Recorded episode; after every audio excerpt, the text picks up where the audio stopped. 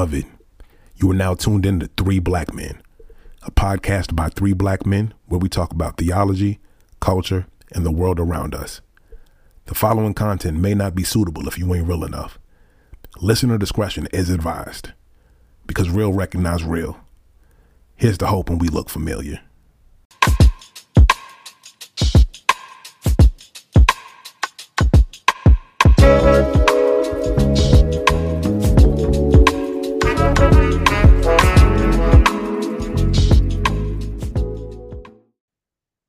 Right, everyone, welcome back to the podcast. My name is Robert. I am Sam. And I'm Trey. Hey, we're the Three Black Men, and we have an esteemed guest, an honored guest, uh, Reverend Doctor Otis Moss the third. Welcome. Welcome. Brothers, it's, it's a delight to be with you all. Thank you for having me on the podcast. Thank you for joining us. For real. like, I was, um, so we all three have like, we all three managed a Three Black Men account. So when you slid in the D Ms, I was like, yo, me and Trey were kind of going crazy in the game. Yeah. I'm really big fans of your work and all that you do. Um, it's really, really, really impactful work. Uh, not just the book that you recently released, but um, your messages and um, just the way you carry yourself, honestly, as a black man. Um, it's uh, in this in these podcast streets, it can be rough out here um, for us. So yeah. it, it is always an honor to meet like-minded black men who um, are doing the work of the Lord. You know, mm. so yeah. yeah. Well, yeah, you all are doing it, man. I just want to offer my blessings upon what you all are putting out into to the world and to the universe. There are people who are listening to you. You have no idea who are listening to you and are wow. being blessed by the work that you're doing. Wow. Yeah. Doctor I... Otis Moss the third just offered yeah. his blessings. He blessed the work we're doing. So don't talk to us like we regular. If you listen to us, oh. just acknowledge what yeah. you just heard and don't talk to us like we regular. No more. yeah, I... So we are going to talk a bit about ministry. We're going to talk about your book, uh, primarily uh, this book, Dancing in the Darkness, Spiritual Lessons for Thriving in Turbulent Times. And I was reading this book around my birthday uh, this year, sitting in the, the basement of a hotel, like lighting up the group chat. And one thing that I love about uh, this group of men is we share resources that we are impacted by, right? And so it kind of trickled its way through our group chat and in our conversations, our ethos. And and I just, I want to ground our time by reading a bit of the book and just ask a question. Um, you put, in this book, I address the challenges of these dark times to help us restore to our house a spiritual foundation of courage, strength, self-reflection, creativity, compassion, and faith. And I'm curious, when you look over the times that we're in, even since you wrote this book, like what is it that you see as far as the turbulence, and how would you assess where we are as a people? Mm. You know, the, the turbulence is a continual tremor uh, coming from white supremacy that is attempting to morph and mutate itself into new ways in the twenty-first century.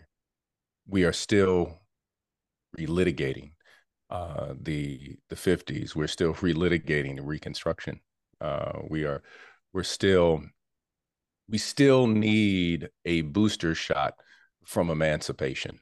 Um, I mean that that's the way that we are functioning, and every conversation, I don't care what it is, it's very interesting.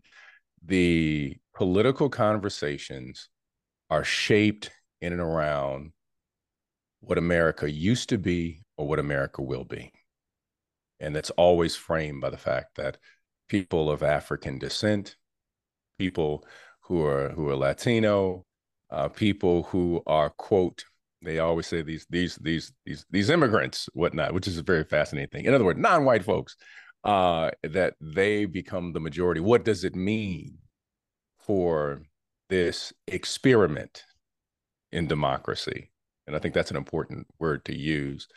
Uh, so you have one group saying, let's make it great again, which is the strangest term, because I'm always asking, what year uh, were you talking about? It was like, please tell me, was this fifty-four before Brown versus Board of Education?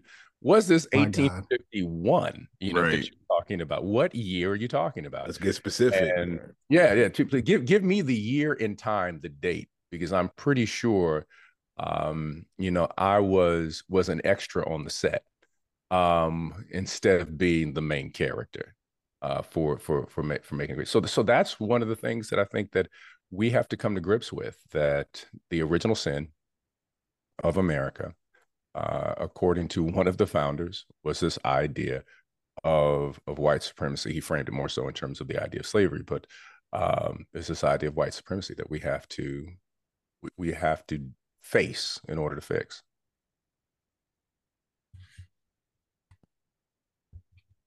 Hey, man, I love that so much. And one of the things that I really appreciated about this book is that it doesn't shy away from the reality of turbulence, but also doesn't leave us without hope and, and, and the semblance of charting a, a path forward. Like, either way, uh, from the, from the beginning, I, I love the title just because of the, the men who sit around this table right now, this proverbial table. Uh, Robert, the host of the, the the host, what is a host? The host of the Black Coffee and Theology podcast. You talked about Black coffee spirituality a little bit in in the book, and can you um just walk us through a little bit about the philosophy that undergirds how you approach this turbulence and what it means to still embody and and let light come in and transform some of these situations for us?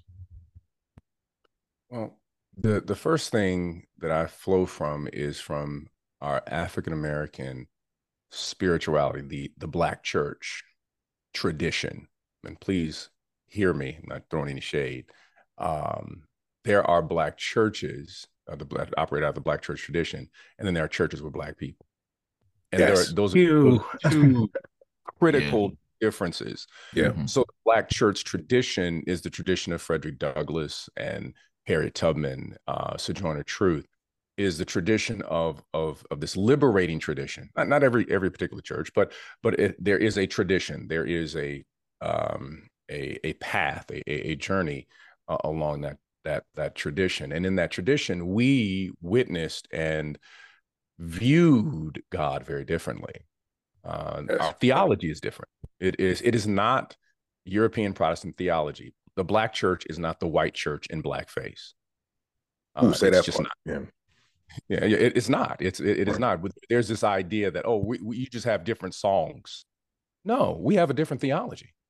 Yes, we we believe in the fact that there is no sacred and secular separation. That that is comes out of our tradition.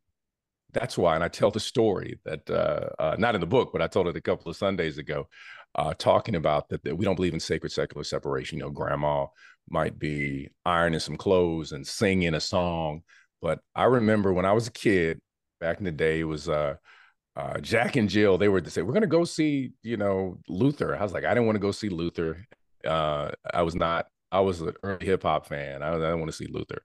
Um, and DeBarge was opening up. I definitely didn't want to see DeBarge. You know, I didn't like it. You know, the songs that they sang, I, didn't, I, didn't, I, wouldn't, I wouldn't, didn't want to see him. But there was a young lady that I did want to see who was going. Uh, oh, this is the tea right here. So I'm like, I'll listen to whatever. She going, I'm going, you know. And so there we are in the concert. And and this is one of the reasons I ended up becoming a Luther fan.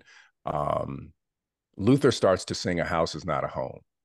And, you know, for those who are familiar with Luther, there's there's no other particular tenor quite like Luther Vandross in terms of what he can do with his voice. And this woman on the third row begins to shout like she was in church, literally with mm. thank yous.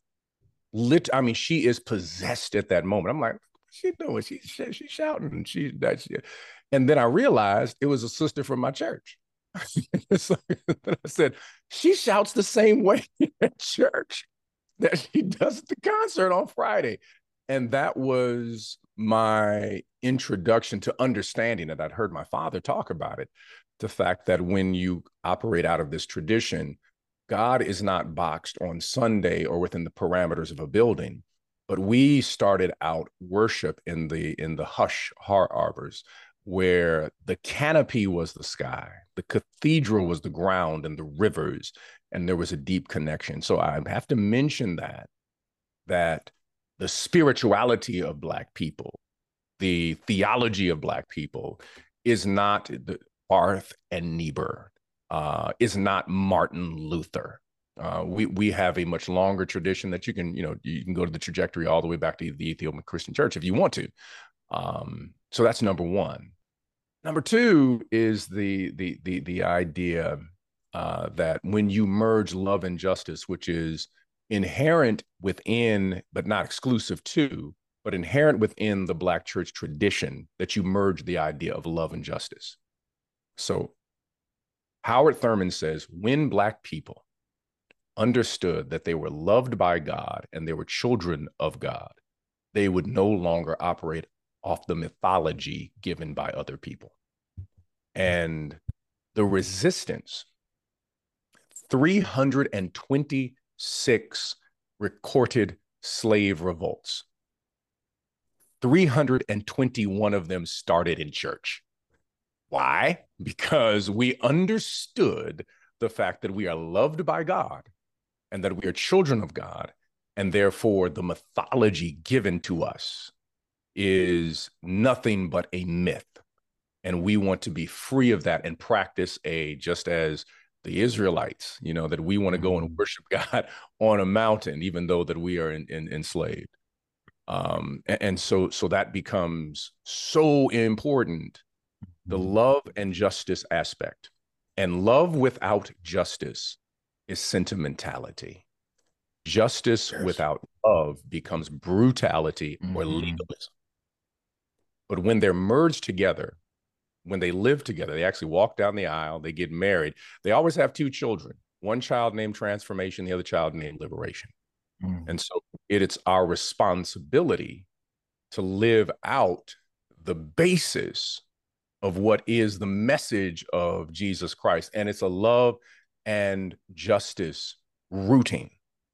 That within the Western tradition, we cast aside and make Jesus a personal savior mm. and not a public savior.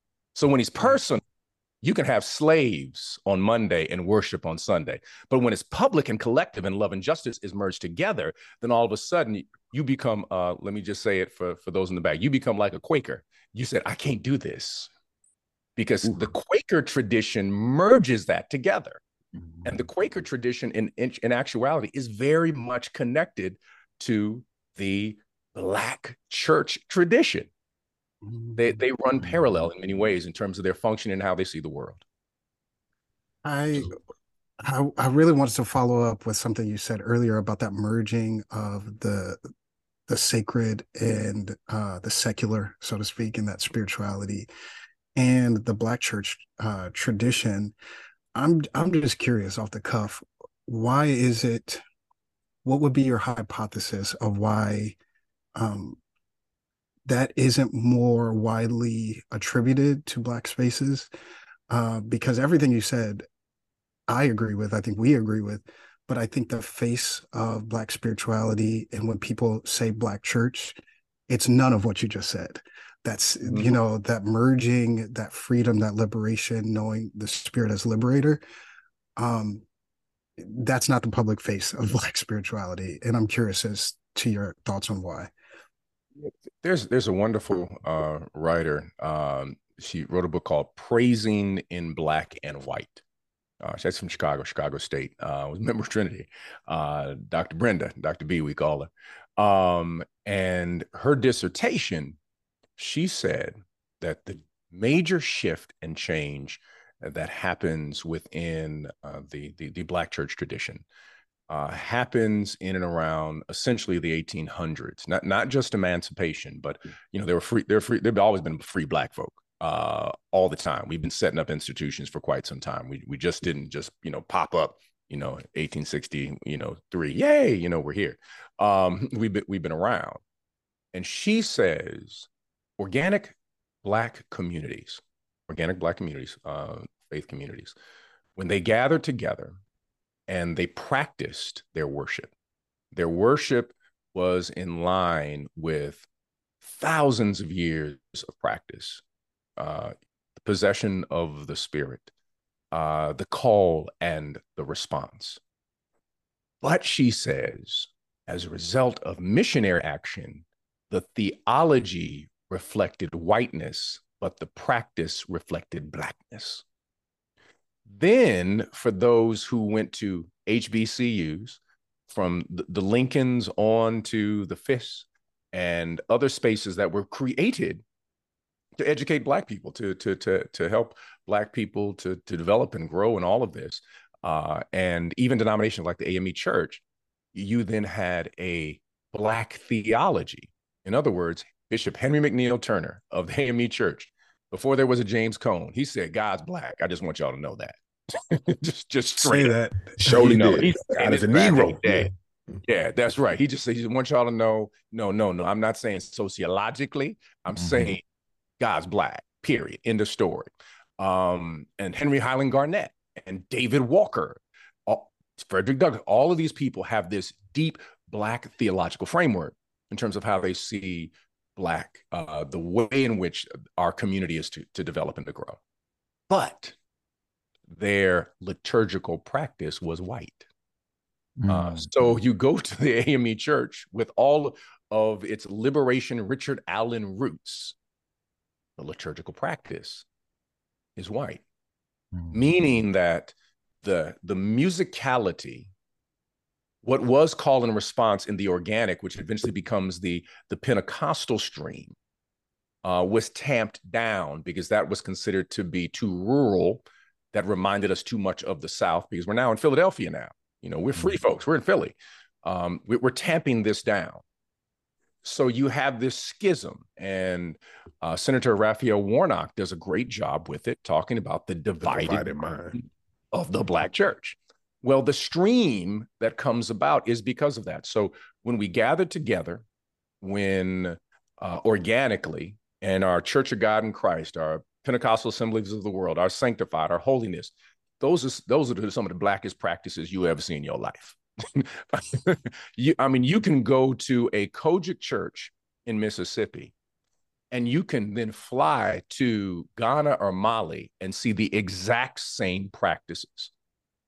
Now, you can go to an A M E or a Baptist church or U C C, whatever, and you can hear the theology, but the practice will not be. And as a result, people got confused. They saw a practice that was African and heard a preaching that was white. Mm. And then other churches, they heard the orati- the, the orations that were, that were Black. And then they saw the practice that was white. And that schism, and that, that is the reality of Black people in America. And that is why Du Bois did Souls of Black Folk, talking about the double consciousness. Mm-hmm. Even in our, our music and our writing and our institutions, whether you, I mean, for the fact that people who are part of, of the Divine Nine, Greek fraternal organizations that are really African fraternal and sorority organizations, that come out of the Kemetic system, but we still use it. We still we still lift up Greek, and and I'm a part of Alpha Phi Alpha. But the the idea is that we still utilize that terminology, the schism, and and that is something that every Black person in North America must be able to, at some point, face the schism and merge it, so you no longer think that there's something demonic about your shout at Luther and mm-hmm. something sacred about your shout in church, that they both come from the same spiritual place. Mm-hmm. So uh, I just, I want to circle back because you also mentioned Howard Thurman and, and um, him saying when Black folks learn to that, that God loves them, right? And that response. So I, I wanted to ask in, in light of, I mean, you have Dancing in the Dark, but just in light of today's turbulent times, right, and what we see, what would what would it look like today holistically? Um, just if you could dream or if you could envision, what would it look like for um, Black folks to really understand that? and carry the weight of that? You know, I think it would it would be a combination.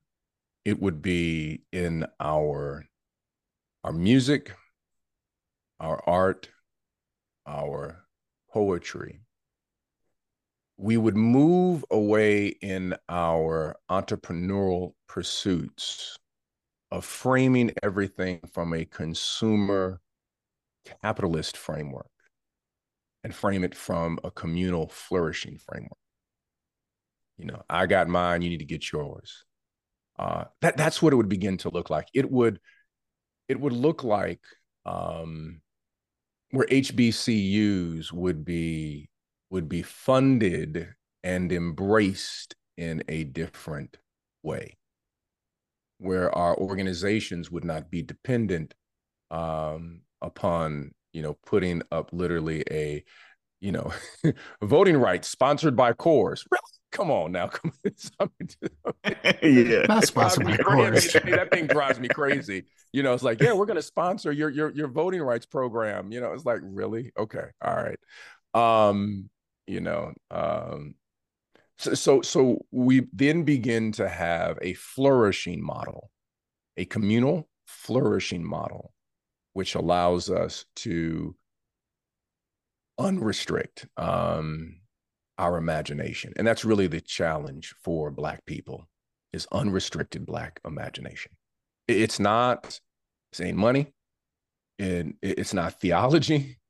Uh, it is, and, and that's the deepest of the spiritual aspects within uh, the liberation tradition, is the idea of you should your your your imagination should be unrestricted, and that's what the enslavement period, colonization, and white supremacy attempts to do to us, to remove from us what God gave us.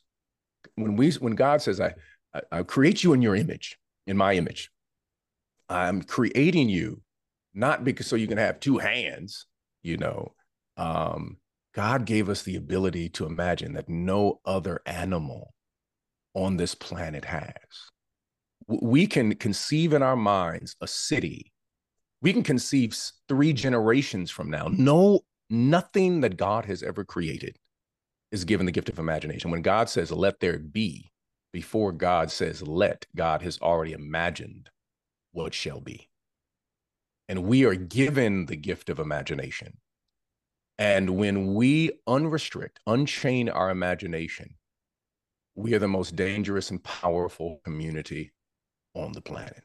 Because, I mean, if you just unrestrict a little bit, we, we, we can take two turntables and a microphone and create an entire new musical genre that for poor children. They say, well, I don't have any instruments. I can't afford the uh, guitar. But guess what? Dad, let me have some of your James Brown records. Let me find the break beat. And create something. And then in the process of, of the D J in nineteen seventy-two, if it's Cool Herc and whatnot, when he has to go to the bathroom, he passes over a mic to his friend, and his friend keeps the party going by making rhymes in the process. And now we got a billion dollar industry because of unrestricted imagination. Ooh. Jazz is unrestricted imagination. Preaching is unrestricted imagination. The civil rights movement was unrestricted imagination. When Black people decide that they want to operate with unrestricted imagination, we turn the world upside down. See, I, first and foremost, Doctor Moss, um, we're going to have to pass a collection plate at some point during this recording. Really, you feel me? You, you can't you can't even help it. You just, you just be preaching like it is. What it, and and I'm I'm over here stuck between two worlds, because when I read your book, I I am uh I leave with the impression that you one of them preachers who, when they say they won't be before you long, that they actually mean it, because you you packed a whole lot in in in not a whole lot of words. You know what I'm saying? Like, you got my favorite part. Yes. Yeah, yes. Yeah. That was one thing, because I was sitting there, I was like, man, I want more of this. And Rob was like, nah, it's perfect. And and he and he right. He tends to be right when it comes to us disagreeing, um, except about Arby's, but that's neither here nor there. Um, but one of the one of the things um that that that I got sidetracked from my question just now by what you just said, based on this unrestrained imagination. And I'm about to get myself in some trouble because we had this conversation. People gonna think I clawed this out for a book that I'm currently working on. Um, but this idea of uh, the imagination and reclaiming that, I have this theory that it is part of a project in what I call rehumanization, right? Like it, it's stripped away. Our imagination is whittled away slowly but surely over time. And do you think there's anything to this theory I have in that part of the salvific act of God and sending the Son of God uh, to, to to model what the, the the Father would have us do is is what it means to reclaim and and re have our imagination reborn? Is there, do, you, do you think I'm doing too much in the theological weeds there, or is there something to uh, salvation as a rehumanization project and, and reuniting us with this unrestrained imagination? No, you're not in the theological weeds, man. You're in a spiritual garden on that one for sure, because there's real power in that idea. Uh, so let's take the, the, the Ethiopian Orthodox tradition. The Ethiopian Orthodox tradition um, is, is very different because Uh, they don't have one, uh, a tradition of evangelism. You know, it's all embodiment. It's all this idea of embodiment. So the way that they see humanity is very different. They say God came in the world and attempted, and I'm using kind of a translation of it, attempted to teach humanity how to dance. And humans said, no, we're going to do our own dance steps. God said, cool, go on with your bad self, see what happens. Uh, and as a result, they're, they're removed uh, from, from paradise. Jesus, they say, comes to teach the dance steps again. And if you choose to dance with Jesus, the process is that it not only beautifies and blesses you, but blesses everyone else. Here's the crux of this, is that even if someone doesn't join you in the dance, they're still blessed by the dance because they're somewhere near the dance floor. And so they said, we don't need to evangelize you. I just got to dance with Jesus. And then I become what I'm supposed to become because my imagination has been released to be who I'm supposed to be. That I lost at the fall, I return with Jesus. So I don't have to beat anybody over the head with a Bible. I just got to dance. I don't, I don't have to say you going to hell. I just have to dance because in my dance, when I reclaim my imagination, the residue of my imagination still falls on you. So it's kind of like, you know, when, when, you, when somebody cooks and even if you don't want to eat, the aroma is still going to fill the house. and, yeah. and, and when mm. you smell what they're cooking, even if you don't want to eat, the smell that you smell still affects your body and releases things in your body that could not have been released if you were never in the space where someone was cooking. And that's what, ready to get and what you're saying, it does that. That's exactly what it is. It's it's it's the releasing God. In such a way. Yeah. Oh, you you y'all not ready to get so saved again, or y'all? I'm I'm saying, man, is it, is it just me? yeah, I. uh Hey, and I'm a Chicagoan, so um, the dance is important. Um, I, I have two questions that I'm gonna try and sneak in a you know a two for one combo. Um, one, and mostly because I'm nosy. Um, so I'm curious. You talk about uh, Martin Luther King Junior and the books that he carried with him a lot. Uh, mostly everywhere he went, especially, you know, Howard Thurman's book, uh, Jesus and the Disinherited. I want to know what, what books do you carry with you, experiences, people, like, mm. what do you have in your bag, you know, either physically or hypothetically, you know, uh, metaphorically. And uh, I'm just curious about your spiritual practices and how they've shifted in the pandemic onward. So mm, yeah, that's a great question. Um well, hold on, hold on, I got a bag over here. Okay, yeah. I'm nosy. I lo look, I love when people go in their bag. Yeah, man, li literally went in. What you got?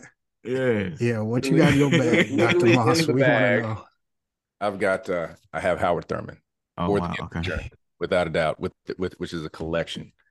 In the bag, I usually always keep in a bag at some point. I literally keep. See here, I'm always keeping some type of poetry.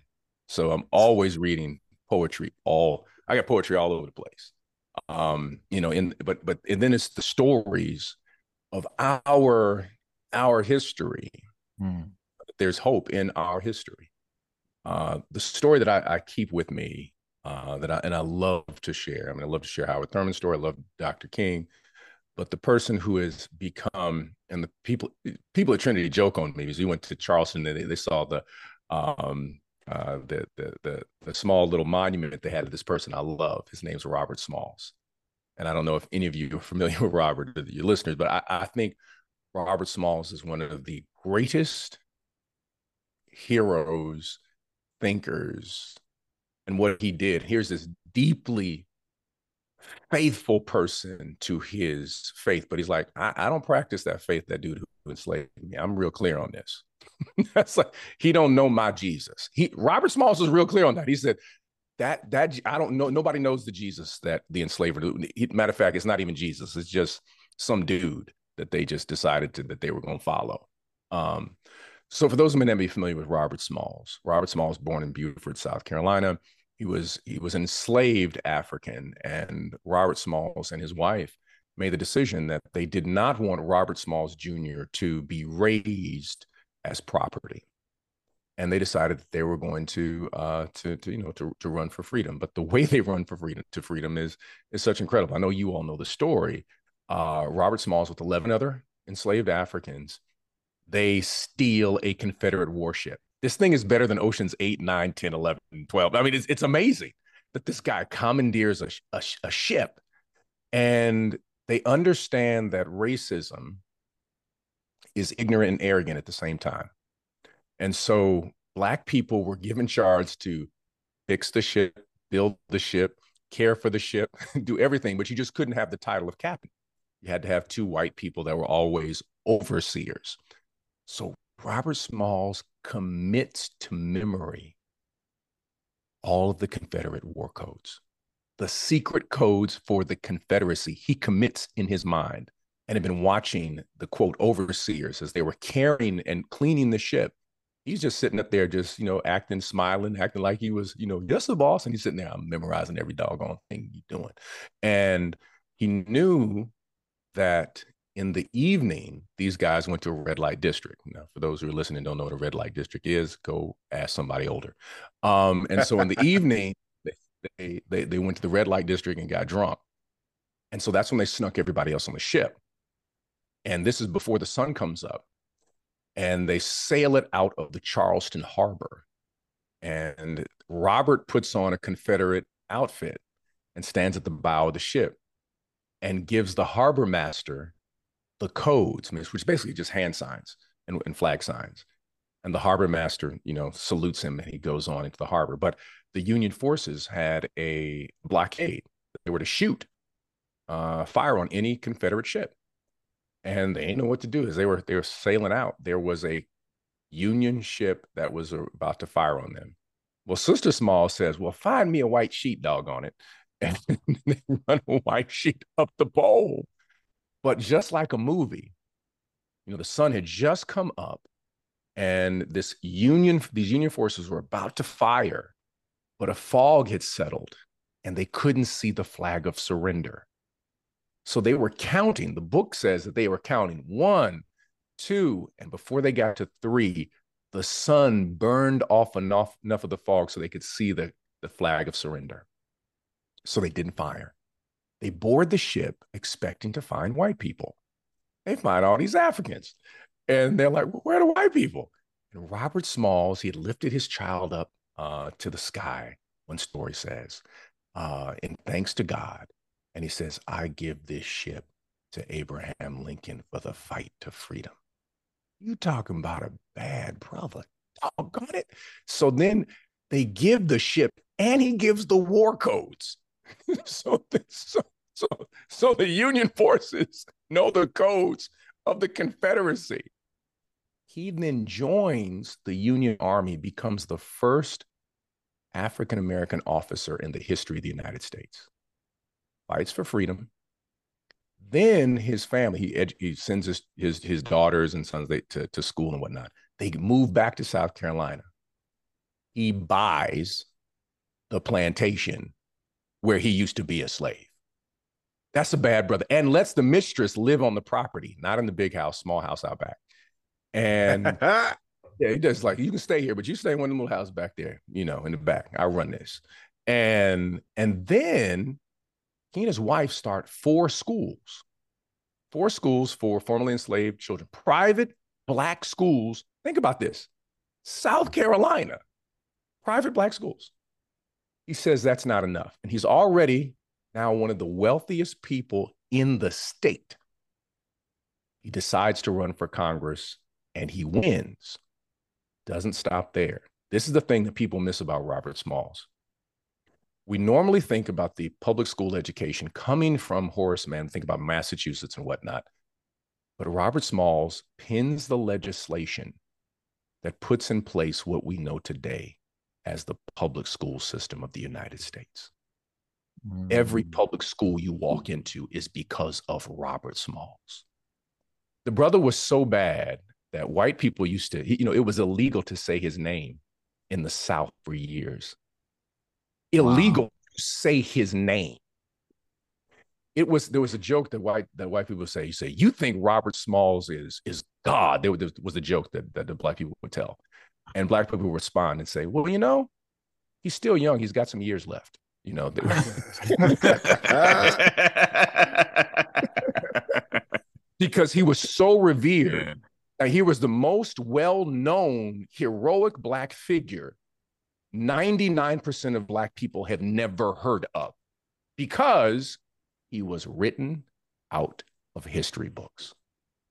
And what happens in Florida today, in terms of trying to write out our history, we should never want our children not to know the power of someone like Robert Smalls. Oh, I love that.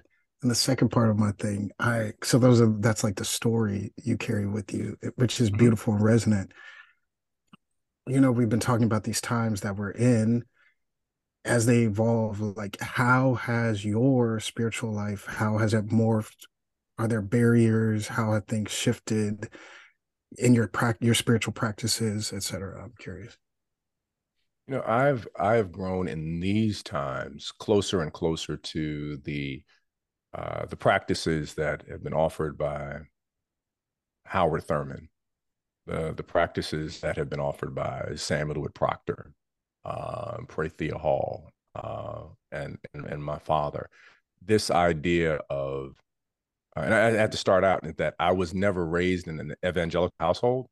Um, so when I talk to my friends, talk about, you know, all of these kind of doctrinal things that they had to deconstruct, and I'm like, I don't know what you're talking about. Um, because I never had that. I, I came out of a household at a church that was rooted in the civil rights, faith, freedom struggle, and was always ecumenical. And, and so I just thought there was a Black church and there was, you know, white folk who went to church, and, you know, and the white folk just went on Sundays, and Black folk were always trying to figure out how to, you know, do something in their community, in their church.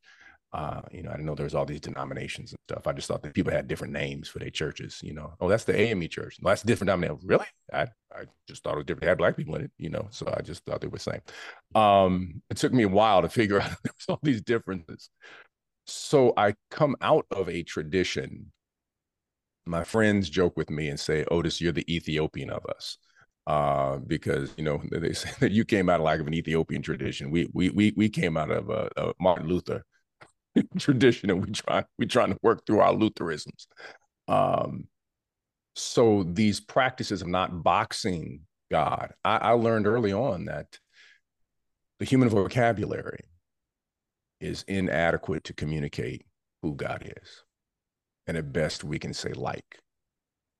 Uh, and whenever we speak, our words barely scratch the surface and sound like babble. And that's why it's sometimes better, and within our tradition, sometimes all you can say is, mm, mm, mm, is a better theological statement than anything you could ever utter or write. Uh, that poetry in itself, that the accord is better to communicate God's salvific glory than the words that are on top of it. And Thelonious Monk says this, says this, he says, music is never made with the chords. It's always the space in between. And it's in our silence is when we hear God the loudest. And and that's what I've I've learned from from Thurman, that it's the silence. It is our reconnection with the true cathedral that God designed, known as creation. You walk you walk through literally uh, the woods, and you you are by still waters, um, and you are in, in the midst of what God created that no man can design. It humbles you greatly. It humbles you you you you you greatly, and then you can see the imprint of God on other people. It means just sitting sometimes and being quiet. It means just listening to to elders and allowing music to speak in ways, uh, music, not, not just lyrics, just talking about music to speak in ways. Uh, this was, you know, over time, and then being able to see that, because God is so vast, God is so extraordinary.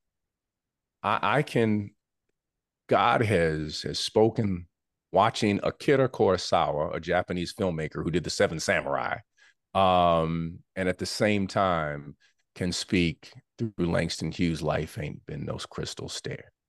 You know, that that that God's ability to utilize human artistry is endless. Before Sam, Rob, and myself were podcast co-hosts, we were friends. This podcast grew out of a friendship. And honestly, it's grown into something more of a podcast. It's now a community. You can take part in that community at patreon.com slash three black men, all the way spelled out. And in that community, you'll get early access to episodes, bonus content like writings, videos, even some live conversations that you can take part in. In the event that you'd like to support us but aren't ready to commit to Patreon yet, you can submit a one-time gift via PayPal, where you'll find us at threeblackmenpodcast at gmail dot com. However you choose to support, we're thankful that you did. Let's get back to the show.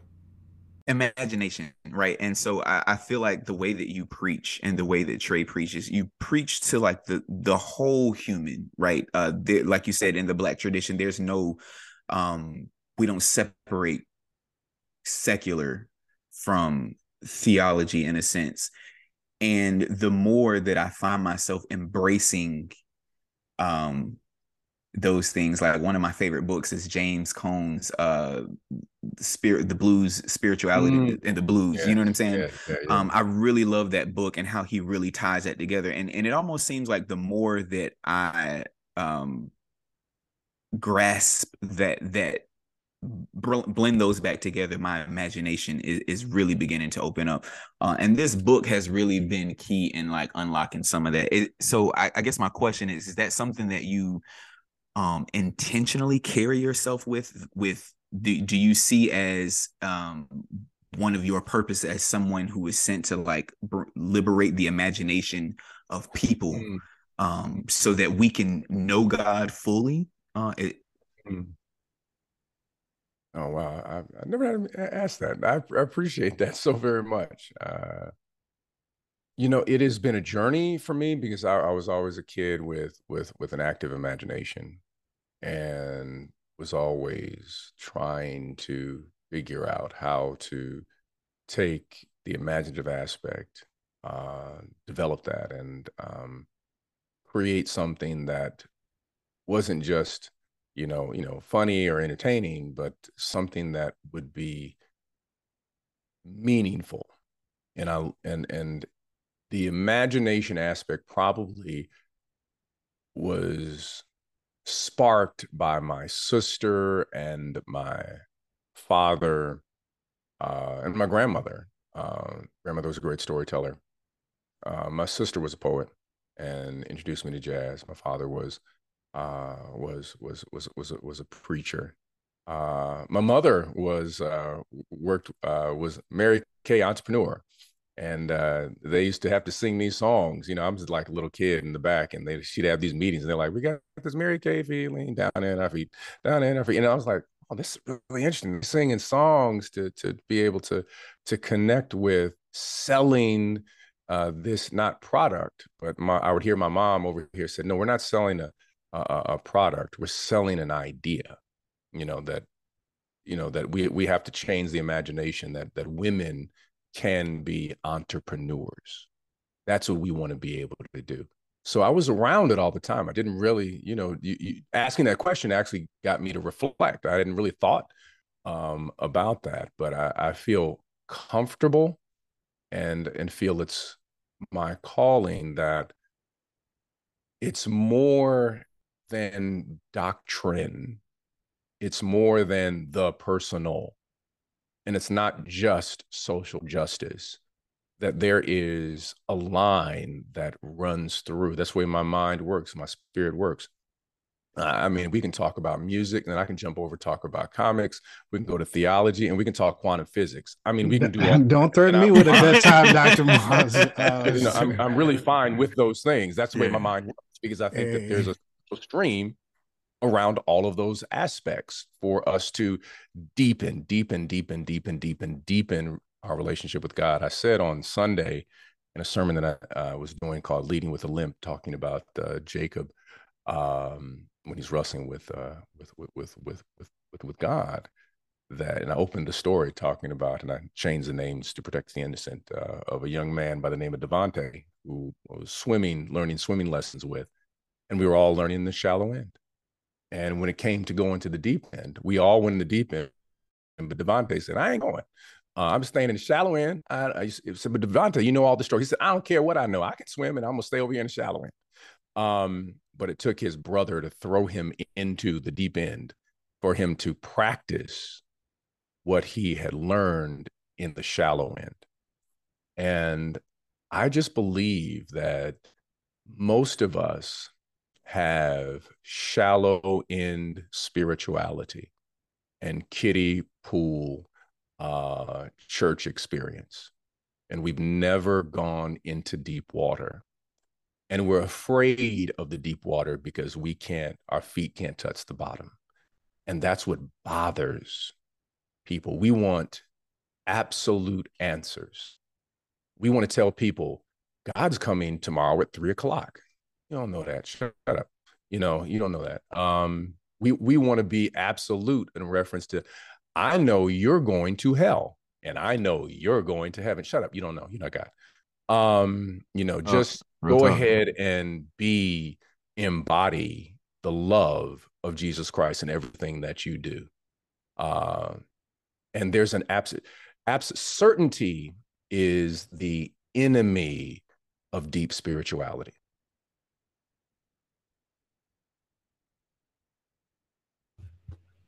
Yeah. Doctor Moss, um, first and foremost, thank you. I'm, I'm sitting here struggling um to find words and everything uh, because of the ways that uh, you have spoken um, to, to very deep parts of, of myself and my faith here. Um, I'm, I'm sitting here imbibing what I'm not even sure you intended to be affirmations, but things that I absolutely needed to be affirmations in this setting, right? Um, I, I, I have a bunch more questions that I could ask you, but at this juncture, all of my questions would, would just be noise at the end of all the knowledge that you've been dropping. Um, so what I want to do is give you one last opportunity. If, if there is a final word or blessing that you would like to leave for the people, and by the people, I mean us, um, the other people can listen. Right, no, we, I'm like, people. But, yeah, it, it's it's me. It's me. I'm people. It's, it's us. We, we the people. people. Yes. Yeah, we the people. Right. Um, right. But first, Trey, um, I've got to find out what chair you are in, because you are in the the gamer of gamer chairs, that you are sitting over there in the racer chair, man. I was yeah. like, are you a gamer? I'm not. I'm just We're jealous. like, for those who yeah. they're listening, you got to see Trey is like, you know, it's, it's like he is Captain Kirk in Star Trek. He's got this major piece. And he's got yeah. a spinning. It's like the the the major gamer chair. That's got to be. That was like, I got to get one. I'm like rigged my chair, man. At this thing. No, they they hooked it up. It was, the the the church the church admin. Uh, that she really loved me because she looked at the chair I had. She was like, "No, nah, we got to get something better for you." And then this one came in. And I said, "Hey, you know what? You it may not come when you want it, but you're right on time." Is is what is what, is what I received in the spirit when I unpacked and assembled this chair right here. It's, it's done me well. It, it reclines and everything. It's it's real good. Oh yeah. I mean, um, I mean, they'd be like, "What are you doing? You games?" Like, oh, man, I saw Reverend Trey. Man, he had it right here. I'm I'm I'm rolling with this from now on. You know. My Lord. but I did want to give you an opportunity. There, if there is any final word, it, it can be as as mm-hmm. as as brief as you would like it to be, because I, I, I told you, you got a gift for for packing a whole lot of heat in a little bit of words or whatever that is. Um, you know, what's fascinating about being in this conversation is is I think that the three of you, uh, not unlike the the three wise men, uh, that you are the ones that come and who honor. who honor Jesus with your, your unique gifts. And in the process, you return back to Africa, um, as three wise men do. And you, you spread a powerful, powerful message for, for people who are trying to figure this thing out. Um, there's so many people who love Jesus and can't stand the church.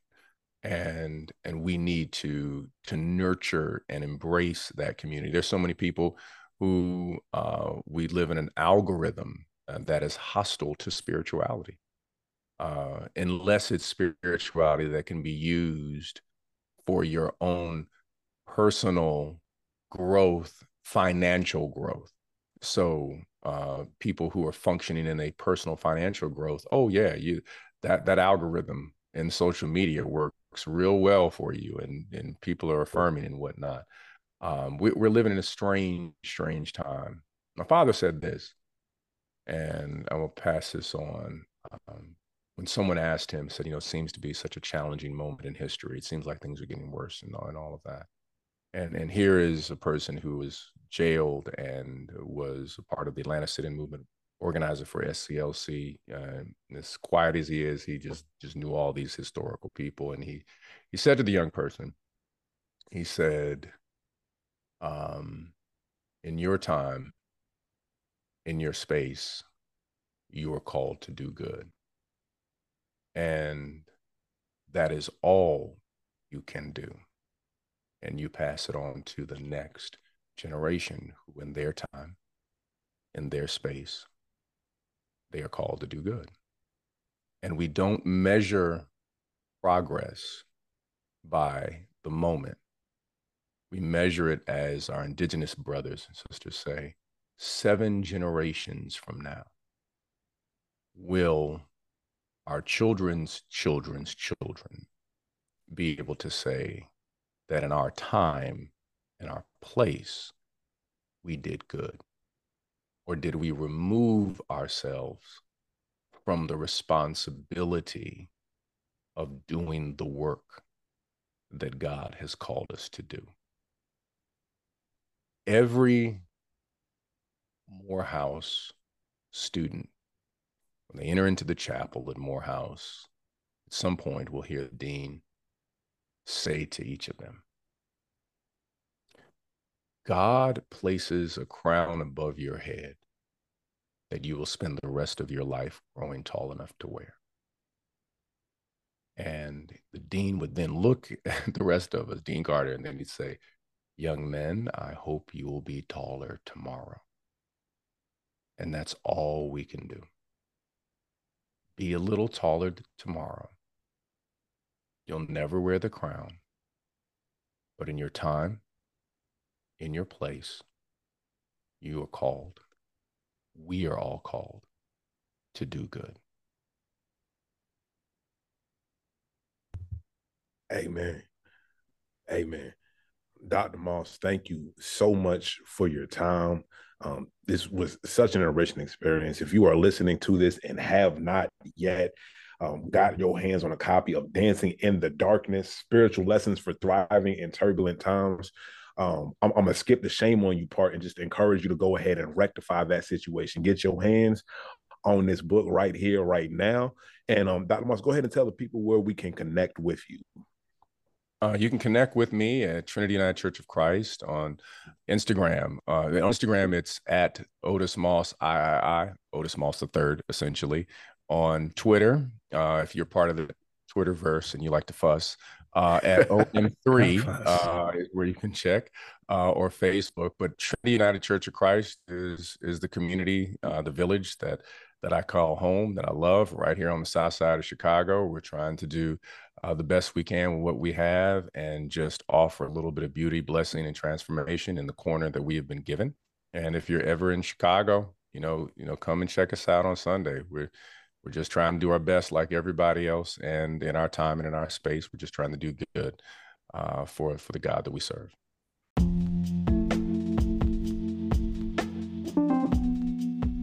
We appreciate you rocking with us for another episode of Three Black Men. Here's the part of the show where we ask a favor from you.